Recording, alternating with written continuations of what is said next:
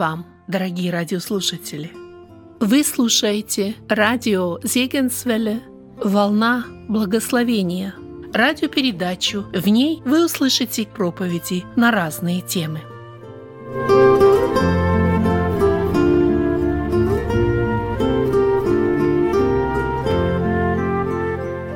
Любой куст сгодится. По великой милости Божьей Моисей, будучи младенцем, был найден в тростнике и спасен от смерти. Никакой личной заслуги Моисея в этом не было. Единственное, что он умел тогда делать, это плакать и кричать. Бог же все предвидел и предрешил. За 400 лет до этого Господь пообещал Аврааму, что избавит свой народ от тирании нечестивого фараона. И вот время пришло. Спасенный от смерти, Моисей, провидением Божьим, попал в дом фараона, дочь которого усыновила его и воспитывала как собственного сына. Пользуясь дворцовыми привилегиями, Моисей получил прекрасное образование. Его готовили к поприщу государственного деятеля, учили военному искусству, и к 40 годам он стал человеком, способным достичь высокого положения в любом обществе. И был прекрасен, и научен был Моисей всей мудрости египетской, и был силен в словах и делах. Деяние 7, 20, 22.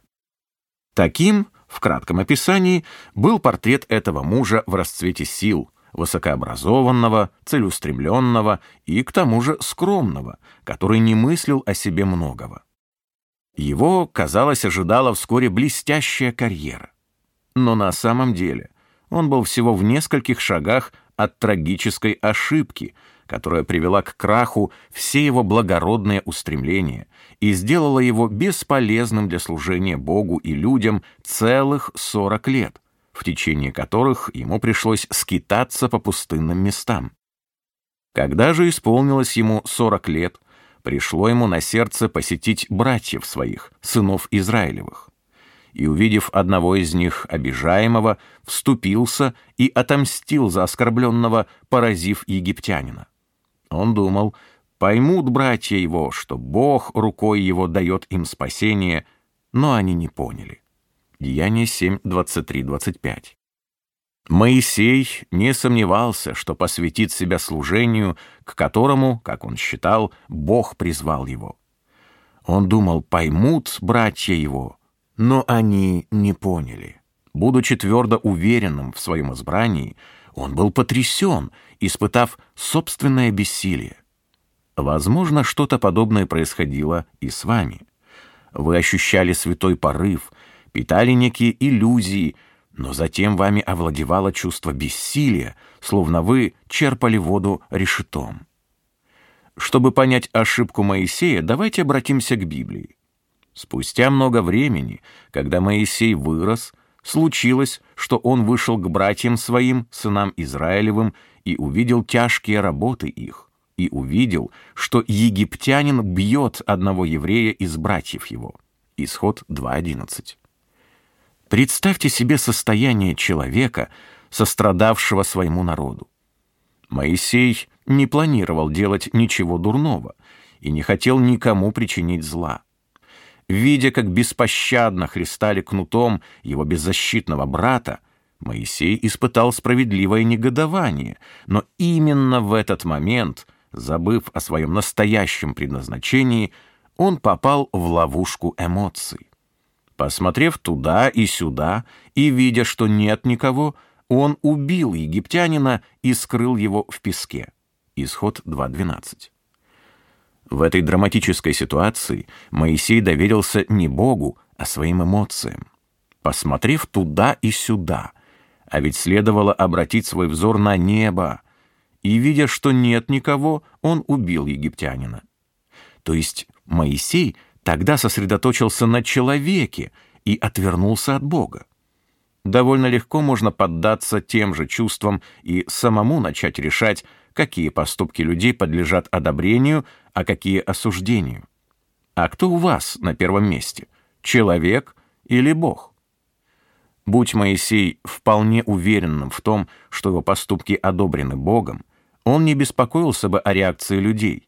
их мнение можно было бы не принимать во внимание. Духовные первопроходцы, сознательно подчинявшие себя воле Божьей, не боялись общественного мнения, будь то Неемия, возводивший стену, Петр, возвещавший Евангелие в доме язычника, или Уилберфорс и Ливингстон, призывавшие к отмене рабства. Павел начинал свои послания с напоминания о том, что он апостол, избранный не людьми и не через человека, но Иисусом Христом и Богом Отцом, воскресившим его из мертвых. Галатам 1.1.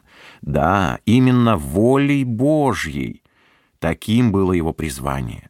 Это ему надлежало помнить, поэтому он вправе был сказать. Дух Святой по всем городам свидетельствует, говоря, что узы и скорби ждут меня. Но я ни на что не взираю и не дорожу своей жизнью, только бы с радостью совершить поприще мое и служение, которое я принял от Господа Иисуса, проповедать Евангелие благодати Божией. Деяние 20, 23, 24. Он стал неуязвимым. В нем было осознание данного ему Богом призвания. Но Моисей утратил ощущение реальности Бога. Возможно, это случилось и с вами. Не на нужду вы призваны ответить, не определенную задачу выполнить, не какому-то служению себя посвятить. Вы призваны довериться Богу. Только Он, думая о последствиях, использует вас там, где сочтет это необходимым. Он — господин жатвы. Он есть глава тела, церкви, и лишь ему дана власть брать на себя ответственность. Не человек необходим Богу, а Бог человеку. Иногда меня не покидает чувство беспокойства, когда я думаю о некоторых наших миссионерских собраниях. Выступающие, сменяя друг друга, призывают выполнять те или иные задачи, посвятить свою жизнь тому или иному служению. Призыв, как они сами говорят, рождается из необходимости. Таких необходимостей тысячи, но не поэтому вы трудитесь. Вы служите Христу, и Ему решать, как вас использовать. Никто в этом мире не вправе заставить члена тела Иисуса Христа выполнять ту или иную задачу, нести то или иное служение, то есть узурпировать власть того, кто есть глава тела, самого Иисуса Христа. Но Бог расположил члены, каждый в составе тела, как ему было угодно. 1 Коринфянам 12, 18. Тот, кто пытается решать за другого человека, какой должна быть сфера его служения, ставит под сомнение верховенство Бога как господина жатвы. Бог в полной мере позаботится о своих делах, и причина того, почему Церковь Христа еще трудится недостаточно, заключается в том, что мы часто совершаем действия, не входящие в нашу компетенцию, руководствуясь собственными идеями. Миллионы человека часов и баснословная сумма денег ежегодно тратятся впустую, когда мы действуем от его имени, но без его ведома.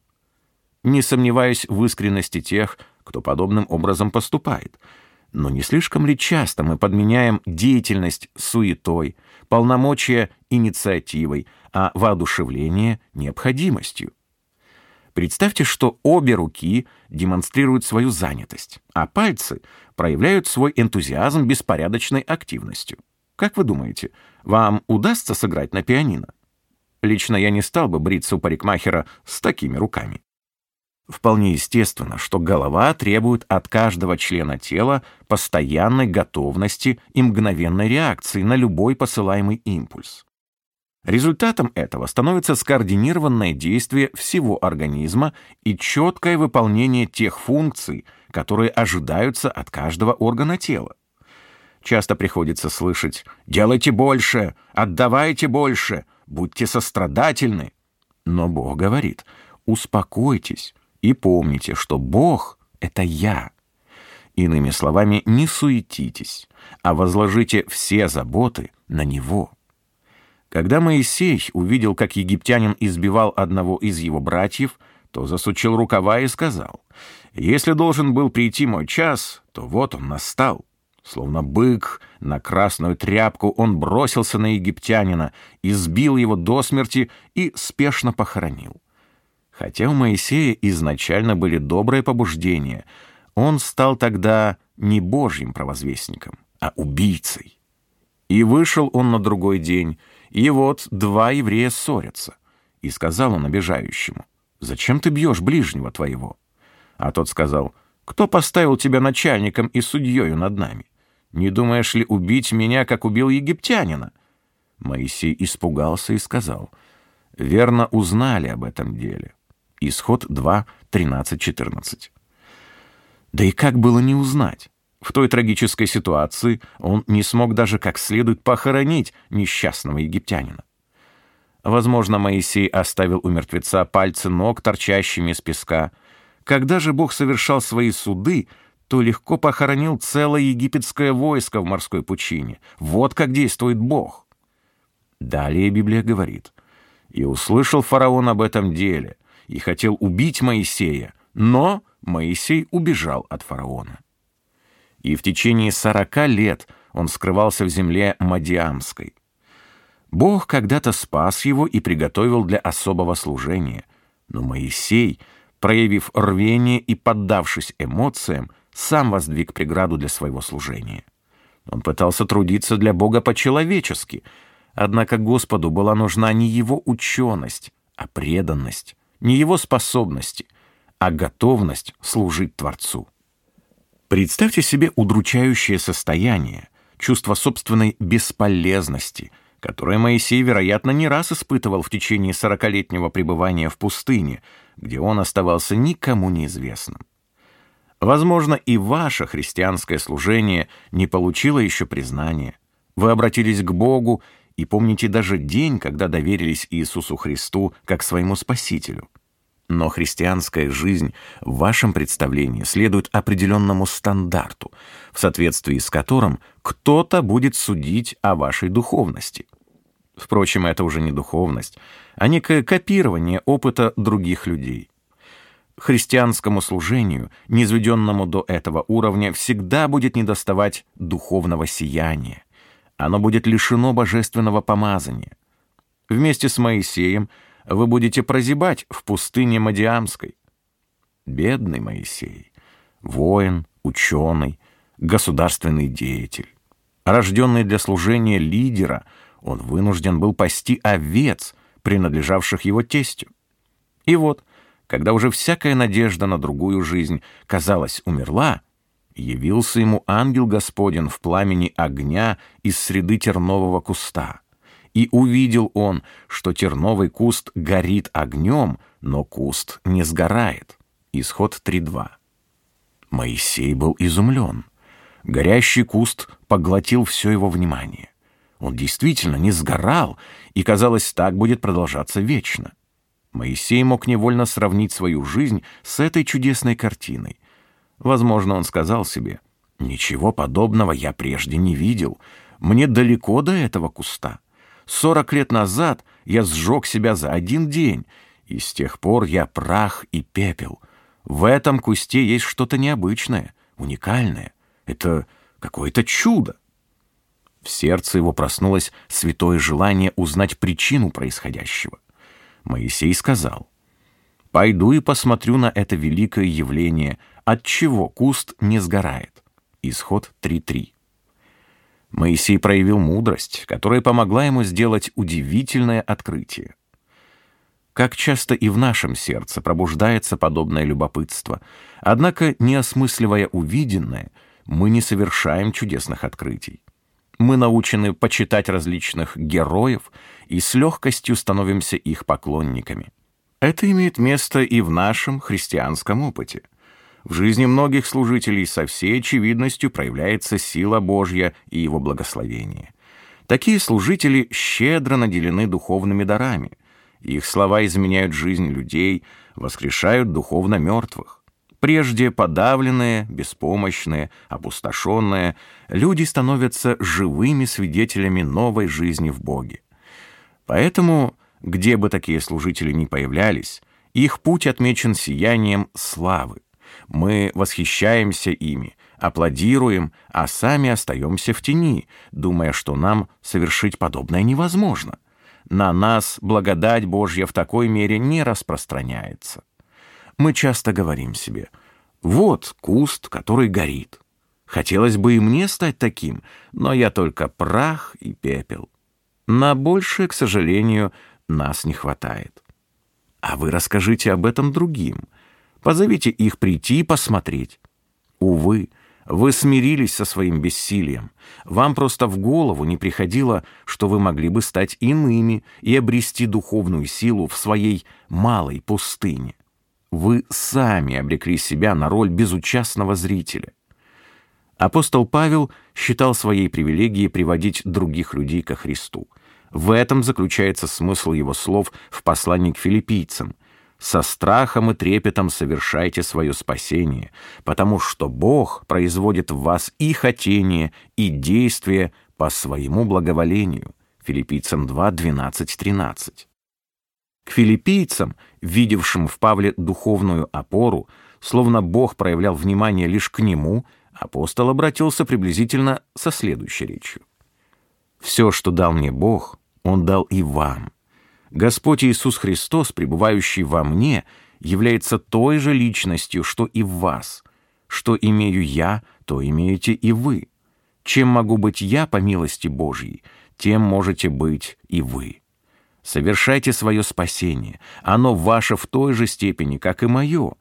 Именно Бог, а не Павел трудится в вас, производя в сердцах желания и действия по своему благоволению. Поймите, что все неистощимые ресурсы, которые Бог явил во мне именем Сына Своего, Он точно так же дарует и вам. Библия говорит, что Господь избрал немощное, униженное, незнатное и ничего не значащее, чтобы упразднить значащее. Все, чего требует Бог от человека, это готовность Ему служить, быть тем, кем Он создан для духовной жизни, обителью, которую Бог в нем сотворил. И чтобы Господь проявился в нем в максимальной мере. Все, чем вы являетесь, и все, чем обладаете — будь то деньги, образование и прочее, лишено смысла, если вы не осознаете, что это Бог производит в вас хотение и действие по своему благоволению. Единственным первоисточником во всей духовной жизни является сам Бог. Христос в вас, упование славы, Колосинам 1.27. Церковь недостаточно усердна. Она действует по шаблону, вместо того, чтобы пойти и посмотреть. если вы читали биографии Хадсона Тейлора, Джорджа Мюллера, Дуайта Моуди, Альберта Симпсона, вам наверняка хотелось им подражать. Но задумывались ли вы над тем, почему они стали известными? Если вы направляете свои усилия на подражание, то едва ли добьетесь успеха. Возможно, кто-то пытался объяснить вам, каким образом эти мужи обрели известность. Но вы ответили «Не мешай, мне некогда. Я хочу быть похожим на них». Не глупо ли? Почему Хадсон Тейлор стал тем, кем он стал? Как ему это удалось? Почему Альберт Симпсон сделался знаменитым? Разве они у Бога были любимчиками? Конечно, нет. Они обыкновенные люди, прошедшие школу неудач и отчаяния. Люди, исчерпавшие себя и обнаружившие свою несостоятельность без Бога. Моисей начал с неудачи. Это был его первый урок. С неудачи начинал и Авраам. Он тоже получил свой урок. Отчаявшимися неудачниками были Иаков, Давид, Илья. Подобным им был и пророк Исаия, человек с нечистыми устами. Только пройдя трудную школу лишений, мучительное прозрение и осознав свое бессилие без Бога, они оказались готовыми Ему служить. Все эти мужи поняли главное и получили благословение. То, что постиг Моисей, теперь и вам необходимо уразуметь. Ему пришлось осознать, что прекрасное образование, воспитание при дворе, благородные устремления и высокая эрудиция — никогда не заменят человеку того, ради чего он был сотворен, самого Бога. Моисей сказал, Пойду и посмотрю на это великое явление, отчего куст не сгорает. Господь увидел, что он идет смотреть, и воззвал к нему Бог из среды куста и сказал, «Моисей, Моисей!» Исход 3, 3, 4. Бог назвал его по имени. Когда? Когда он стоял и смотрел издалека? Нет. Тогда Бог ничего не сказал. Но когда Моисей приблизился, чтобы посмотреть, тогда Бог воззвал к нему. Возможно, вы сейчас спросите себя, а почему у меня никогда не было подобного побуждения? Почему я не чувствую настоящей уверенности в том, ради чего я спасен? Почему я плыву по течению без конкретной цели? Скорее всего, дело здесь в том, что вы никогда над этим не задумывались. Помните, когда Моисей пошел посмотреть, почему не сгорает куст, тогда Господь и воззвал к нему. По человеческим меркам вы можете считаться достаточно подготовленными к христианскому служению и все же оказаться духовно бессильными. Независимо от степени одаренности, известности, положения в обществе – вы войдете в духовную летопись человечества как те, кто не принес особой пользы ни для Бога, ни для людей. А знаете почему? Потому что вы никогда не задумывались над тем, для чего Бог избирает людей. Вы были слишком заняты и не пошли, чтобы посмотреть. И Бог вам ничего не сказал. Он не назвал вас по имени. Когда Господь вас звал, Моисей ответил, «Вот я». И сказал Бог, «Не подходи сюда, сними обувь с ног твоих, ибо место, на котором ты стоишь, земля святая». И сказал ему, «Я Бог отца твоего, Бог Авраама, Бог Исаака и Бог Иакова». Моисей закрыл лицо свое, потому что боялся воззреть на Бога. Исход 3, 5, 6. А Господу было что сказать своему слуге. Например, следующее — «Моисей, ты поступил мудро, проявил пытливость ума, предположив, что этот куст необыкновенный, что в нем должно быть нечто особенное и удивительное. Ты нашел его удивительным, так как он горит, но не сгорает. И все же ты не прав, совершенно не прав. Видишь другой куст? Убогий и неприглядный, он все же годится в дело, ибо тоже будет гореть. Следующий куст — красивый и ветвистый, подойдет и он. Понимаешь ли, Моисей, что любой куст сгодится? Любой. Если только через него является Господь. Твоя беда в том, что сорок лет назад, наученный всей мудрости египетской, сильный в словах и делах, ты залюбовался собственными листьями. Ты вообразил себя великим кустом, но сгорел за один день, и в течение сорока лет был лишь кучкой пепла. Если бы куст, который ты здесь увидел, поддерживал огонь собственными силами, он бы тоже быстро сгорел и стал золой и пеплом, подобными тебе. Но не сам куст поддерживал этот огонь, а Господь, пребывавший в нем. Поэтому любой куст сгодится. Вам когда-нибудь приходило это в голову? Вы осознавали, что все, на что вы способны, — это пепел — Сами по себе вы ничто, но наполненные им становитесь всем. Каждый новый день нужно начинать с осознания. Вечное «я есмь» — это все, что человеку необходимо. К сожалению, и сама Церковь Иисуса Христа забывает об этом. Мы живем либо прошлым, либо будущим. Мы говорим «Авен Эзер», «До сего места помог нам Господь». Или успокаиваем себя словами «Маранафа», Господь грядет. Однако при этом забываем его вечную сущность «Я есмь». Он в вечном настоящем и немедленно отзывается на всякую нужду. Если вы родились свыше, то все, что вам необходимо, это сам Господь. Это Он не дает вам силу, потому что Он сам ваша сила. Это Он не дает вам победу, ибо Он сам ваша победа. Что может быть яснее этой истины? Христос в вас. Только и всего. Вам не нужно ничего другого. Каждый день сознательного служения, когда вы отдаете свое тело в жертву Богу, является постижением, что есть воля Божия, благая, угодная и совершенная. Римлянам 12, 1, 2. И не забывайте, любой куст сгодится.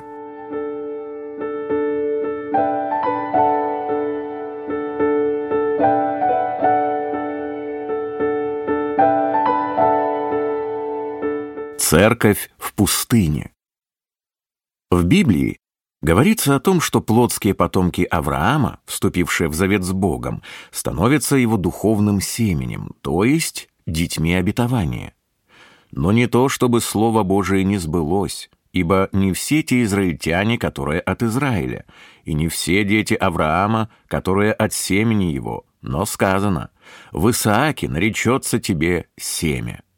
То есть не плотские дети, дети Божии, но дети обетования признаются за семя. Римлянам 9, 6, 8. Итак, Павел говорит, что не по иудейскому происхождению становятся детьми Божьими, а по вере, в которой содержится обетование спасения. Ибо не тот иудей, кто таков по наружности, и не то обрезание, которое наружно, на плоти, но тот иудей, кто внутренне таков, и то обрезание, которое в сердце, по духу, а не по букве. Ему и похвала не от людей, но от Бога. Римлянам 2, 28, 29. К духовному значению обрезания Павел возвращается вновь в послании к Колосинам. «В нем вы и обрезаны обрезанием нерукотворным, совлечением греховного тела плоти, обрезанием Христовым, быв погребены с ним в крещении. В нем вы и совоскресли верой в силу Бога, который воскресил его из мертвых». Колосинам 2, 11, 12. Отсюда следует, что обрезание нерукотворное означает соединение верующего с Иисусом Христом в Его смерти и воскресении, что, в свою очередь, перекликается с темой, уже затронутой в начале этой главы. В книге «Бытие» повествуется о том, как Бог заключил завет с Авраамом. «И дам тебе и потомкам твоим после тебя землю, по которой ты странствуешь, всю землю ханаанскую во владение вечное» и буду им Богом. Да будет у вас обрезан весь мужской пол, и это будет знамением завета между мною и вами». Бытие 17.8, 10.11. Обрезание должно было стать отличительным признаком спасенного народа и было обязательным для каждого, направлявшегося в землю изобилия. Однако Библия также сообщает – Весь народ, родившийся в пустыне, в пути, после того, как вышел из Египта, не был обрезан. Навина 5.5. Это уже была церковь в пустыне, то есть люди, которые вышли, но еще не вошли, потому что застряли там основательно. Если обрезание в Египте было символом веры, то обрезание в пустыне стало бы символом неверия. Выражаясь библейским языком, они испытали все страсти греховные и, подобно многим современным христианам, имели вид благочестия, силы же его отрекшиеся. 2 Тимофею 3.5. В первом послании к Коринфянам читаем «Все крестились в Моисея, в облаке и в море» 10.2. Кто-то мог бы, исходя из этого, назвать Моисея пастором Первой Баптистской церкви в пустыне, в одной из предыдущих глав мы уже отметили, что как израильтяне были крещены в Моисея, так и мы крестились в Христа. Они отправились за Моисеем к месту смерти, чтобы выйти оттуда к новой жизни по другую сторону Красного моря.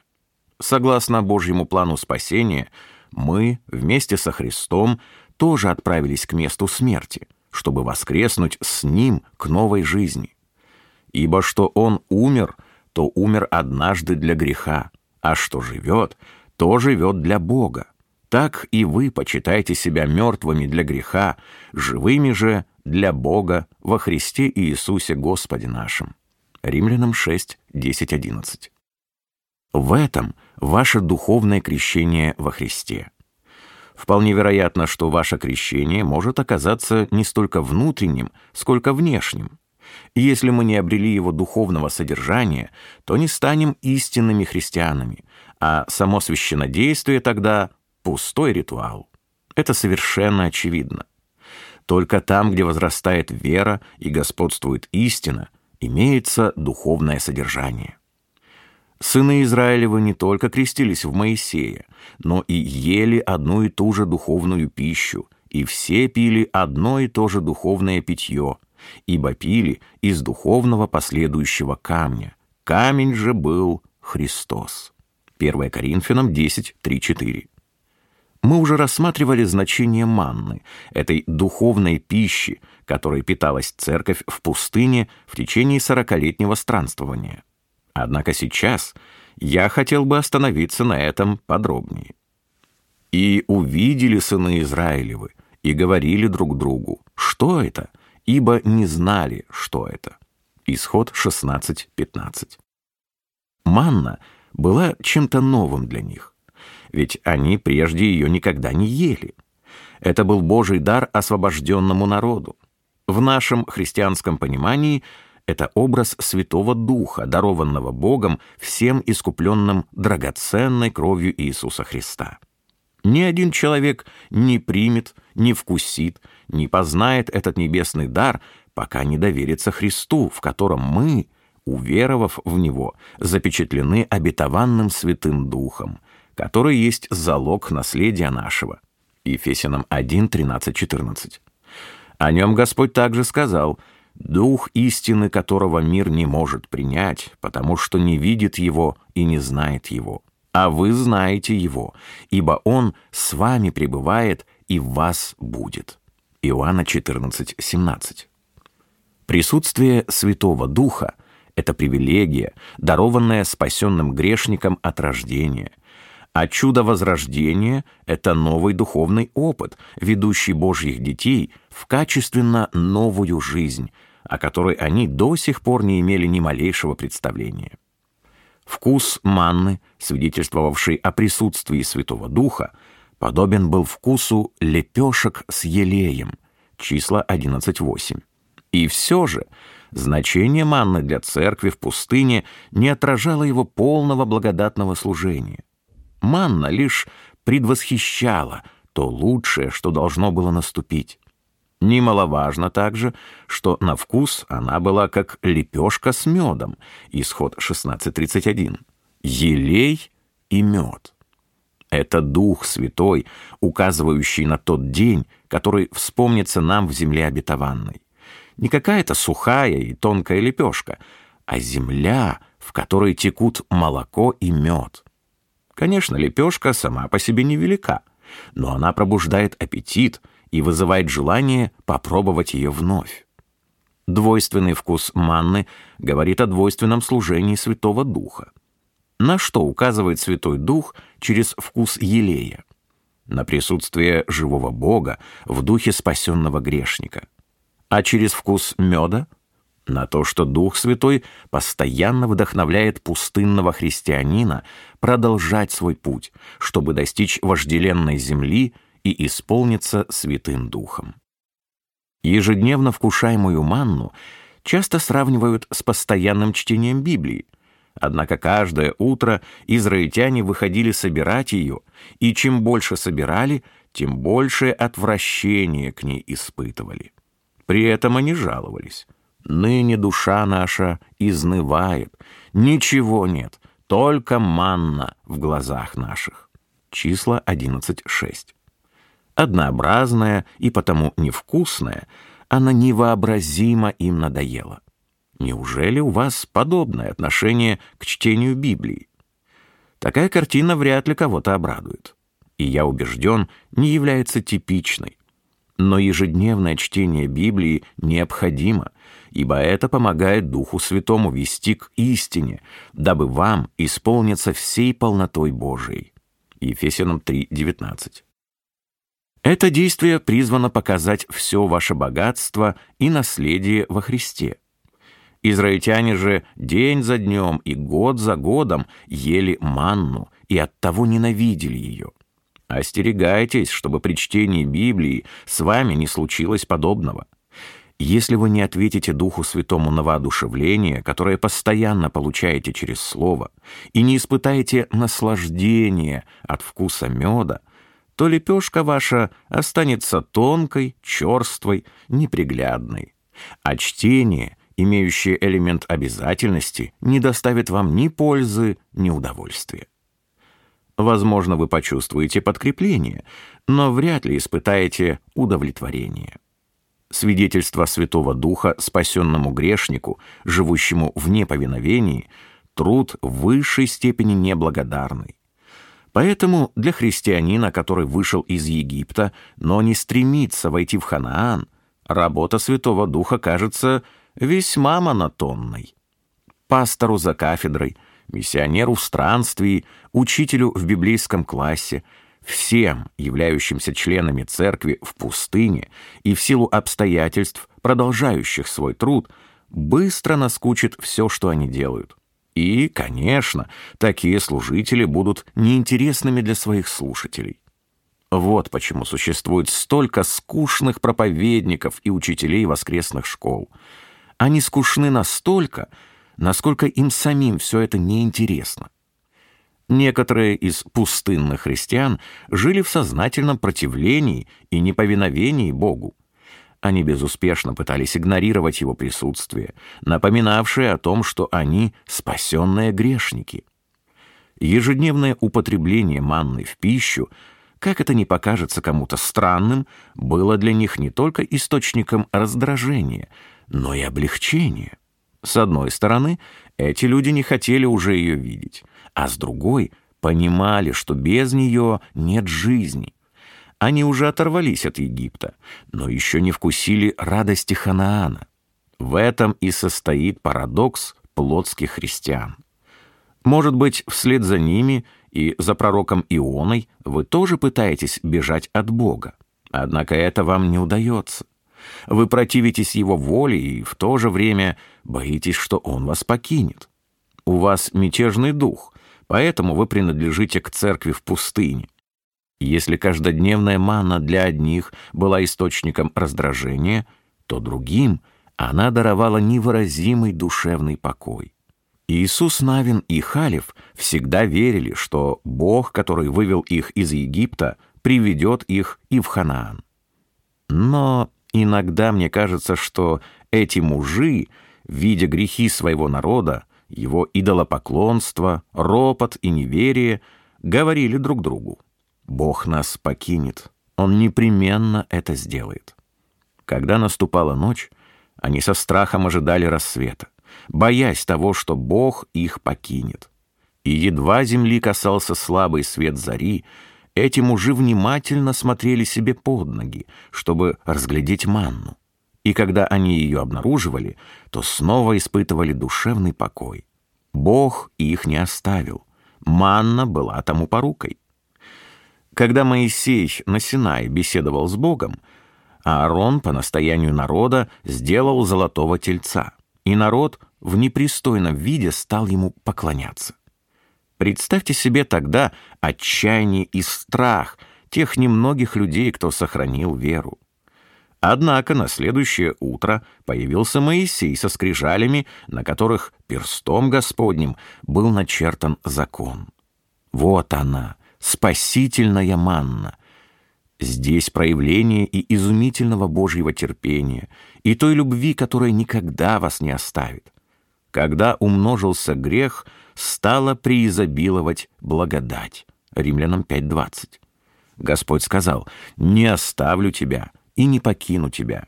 Евреям 13.5. Здесь нет снисхождения к греху или непослушанию, все это по-прежнему огорчает Бога. Но я хочу, чтобы вы знали, когда приходит беда и кажется, что все пропало, свет милости Господней воссияет через его наказание и радугой обетования напомнит о том, кто не ослабеет и не изнеможет, доколе на земле не утвердит суд.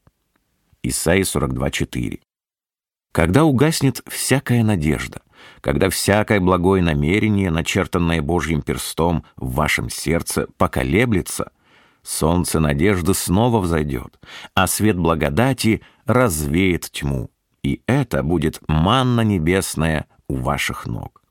Вы увидите, Он не покинул вас, не оставил безутешными, Поэтому не оскорбляйте Святого Духа Божьего, которым вы запечатлены на день искупления. Ефесянам 4.30.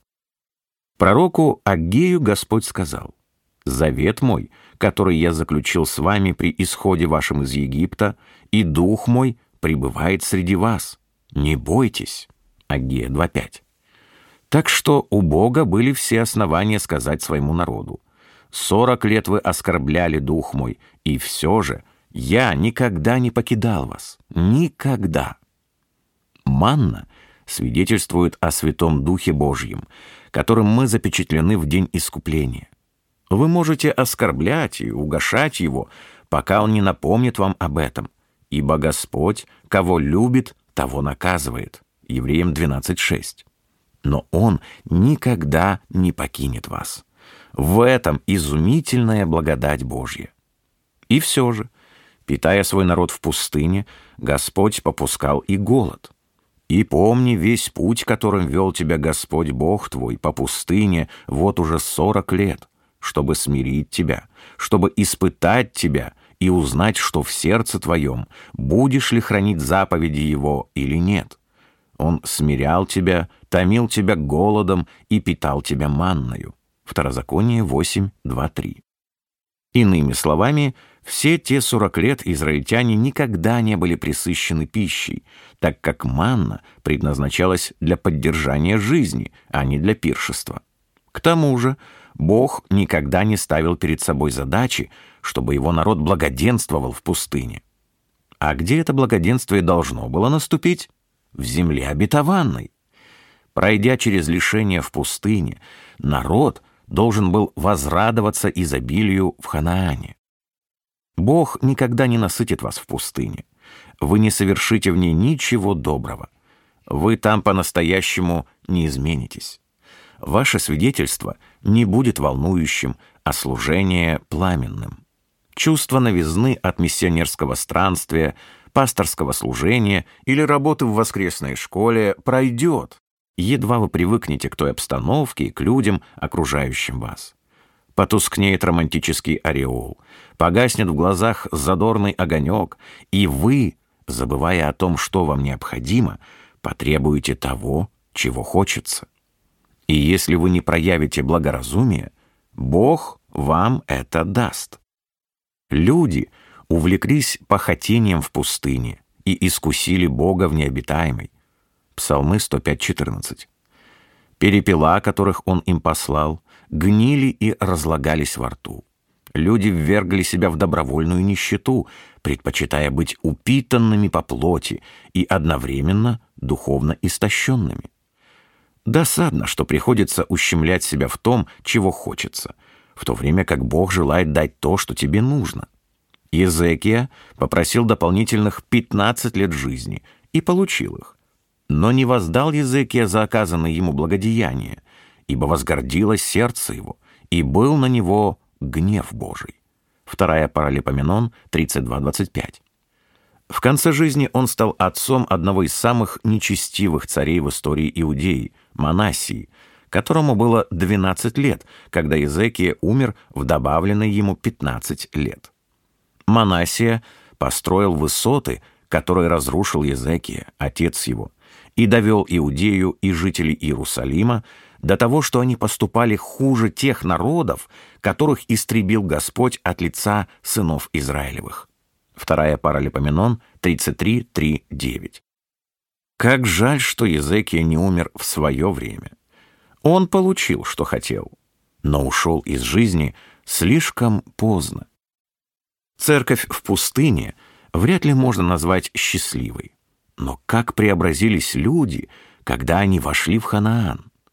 И стояли сыны Израилевы станом в Галгале, и совершили Пасху в четырнадцатый день месяца вечером на равнинах Иерихонских. Навина 5.10.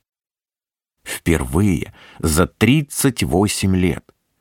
И на другой день Пасхи стали есть из произведений земли этой – а пресноки и сушеные зерна в самый тот день. а манна перестала падать на другой день после того, как они стали есть произведения земли, и не было более манны у сынов Израилевых. Но они ели в тот год произведения земли ханаанской. Навина 5, 11, 12. Почему?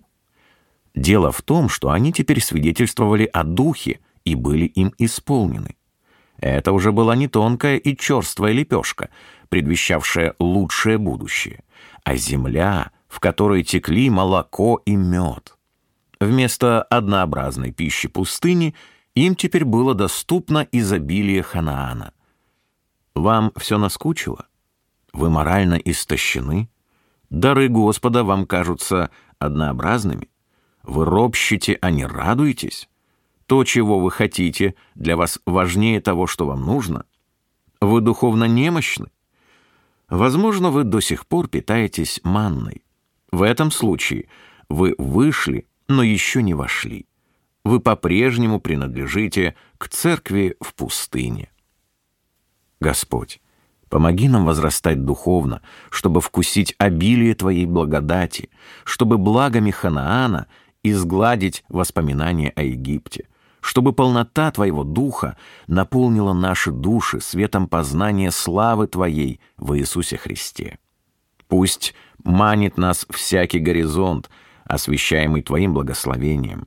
Только с Тобой мы выйдем и войдем, чтобы наследовать землю обетованную. Мы просим об этом во имя Иисуса Христа, нашего Спасителя. Аминь. Вы слушали продолжение тем по книге Иоанна Томаса «Спасительная жизнь Иисуса».